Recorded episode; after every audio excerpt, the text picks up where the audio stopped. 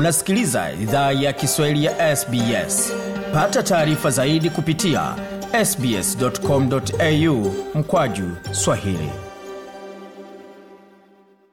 Jambo pote lipo na karibu tena katika makala ya idhaa ya Kiswahili ya SBS ukiwa na migode migerano, tukuletea makala haya moja kwa moja kutoka studio zetu za SBS na mtandao ni anaone ambao ni sbs.com.au mkwaju swahili, tukiwa katika ratiba yetu mpya ya makala ya kila Jumanne kuanzia saa tano hadi saa sita katika siku za Jumanne na Ijumaa kuanzia saa sita hadi saa saba za mchana. Makala yaliyo yatarudiwa mida ya saa kumi na mbili hadi saa moja kama ilivyokuwa kwenye ratiba yetu ya kawaida, na yale ya Ijumaa yatarudiwa kuanzia mida ya saa nne hadi saa tano za usiku wa Jumapili kama ilivyokuwa katika ratiba ya siku za nyuma. Lakini kwa sasa kuanzia leo kuendelea mbele, tutakuwa hewani saa tano hadi saa sita za mchana kila Jumanne na saa sita hadi saa saba za mchana kila Ijumaa kwa masaa ya mashariki ya Australia. Lakini kwa sasa tugeze macho katika swala zima la swala la afya, hususan ugonjwa wa kisukari. Serikali kwa sasa inazingatia mawasiliano kwa uchunguzi wa shirikisho kuhusu ugonjwa wa kisukari, hali ambayo inazidi kuongezeka kote nchini Australia. Baadhi ya vikundi kama wanawake wajawazito wa Australia wa kwanza na watu wanaoishi katika vijijini nchini Australia hubeba mzigo mzito zaidi. Zaidi ya idadi ya Waustralia milioni moja nukta tatu kwa sasa wanaishi na ugonjwa wa kisukari, kwa maana ya mtu mmoja kati ya watu ishirini miongoni mwetu. Kwa hiyo ukihesabu katika watu ishirini kuna uwezekano mkubwa wa mtu mmoja au hata zaidi, sasa kwa takwimu ambazo huenda takwimu za sasa, huenda atakuwa na ugonjwa wa kisukari, na takwimu hiyo inaendelea kuongezeka.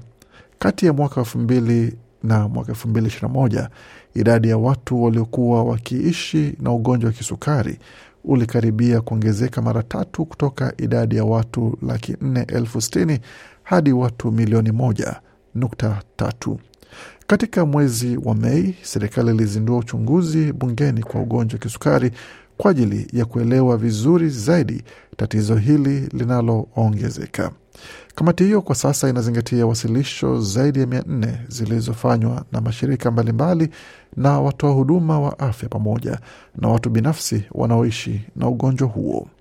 Utofauti wa watu uliowakilishwa katika mchakato wa mawasilisho unamulika kina na upana wa suala hilo.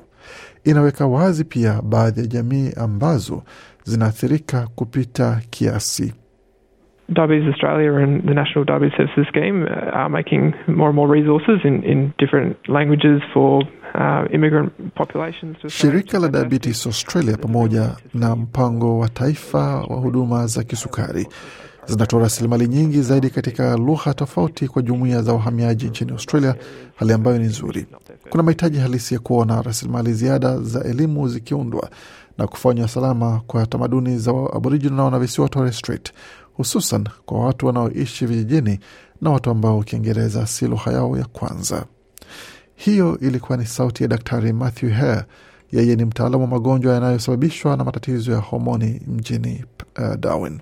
Yeye pia ni mwanabodi wa shirika la Australian Diabetes and Pregnancy Society, moja ya makundi yaliyofanya wasilisho yanayoshughulikia maswala ya watu hususan wanawake wajawazito wanakabiliana na ugonjwa wa kisukari. Huyu hapa tena na maelezo zaidi. Looking after diabetes during pregnancy is really important because it does have short term associations with pregnancy complications. Anasema kuhudumia ugonjwa wa kisukari wakati wa ujauzito ni muhimu sana kwa sababu una uhusiano wa muda mfupi wa matatizo ya ujauzito kama watoto wanene, matatizo ya, ya kujifungua, mahitaji ya kupasuliwa pamoja na matatizo ya shinikizo ya damu. Ila ugonjwa wa kisukari pia wakati wa ujauzito husababisha matatizo ya muda mrefu kwa afya ya mama na mtoto.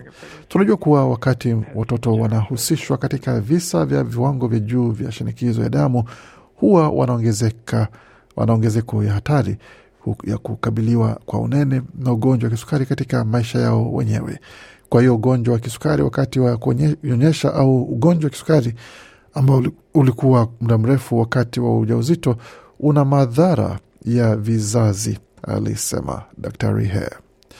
Daktari He ameongezea kwamba kesi moja kati ya kesi tano za ujauzito kwa sasa zinaathiriwa kwa ugonjwa wa kisukari. Kwa wanawake wa kiaboriginal na wanavisiwa Torres Strait, hatari ziko juu zaidi. Hiyo ni kwa sababu wanawake wengi hupata ugonjwa wa kisukari wakati wa ujauzito wao.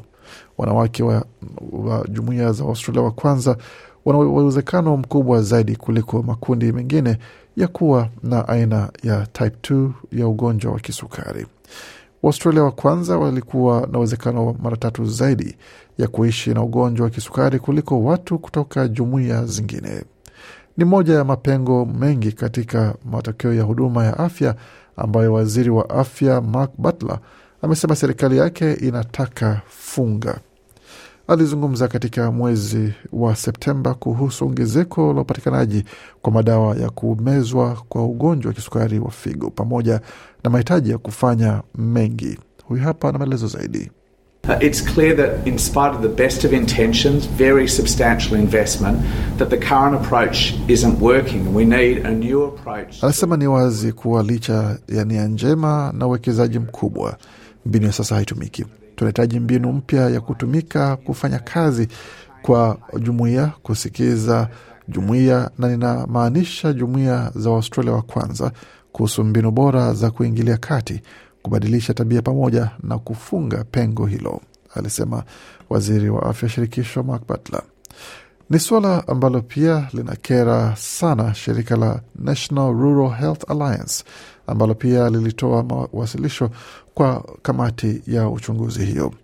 Suzy Tigin ni mkurugenzi mtendaji wa shirika hilo, amesema kwamba kutengwa kijiografia kunaweza changanya maswala kwa Waustralia wa kwanza ambao wana ugonjwa huo wa kisukari, kama anavyofafanua zaidi hapa.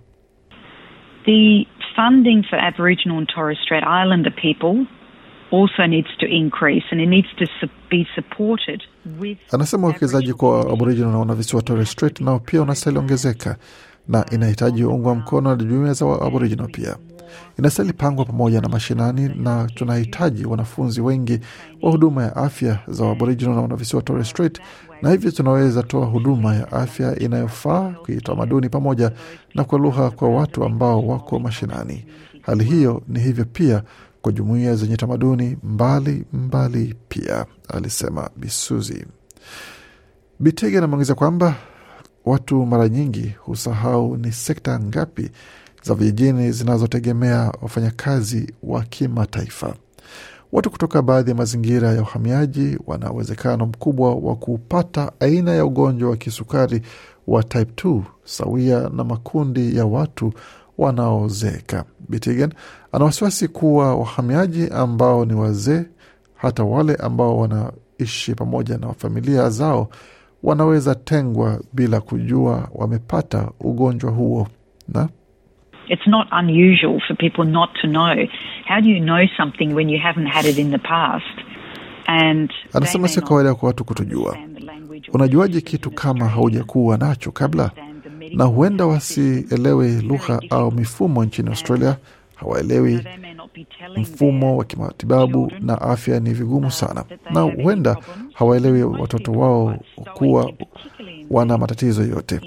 Watu wengi wana uvumilivu mkubwa, hususan katika maeneo ya vijiji ya Australia, ila kwa watu wanaotoka katika nchi nyingine kisha wanahamia vijijini, wanaweza fikiria tuna bahati sana kuwa nchini Australia, ila hawajui vitu ambavyo vinaweza patikana huko.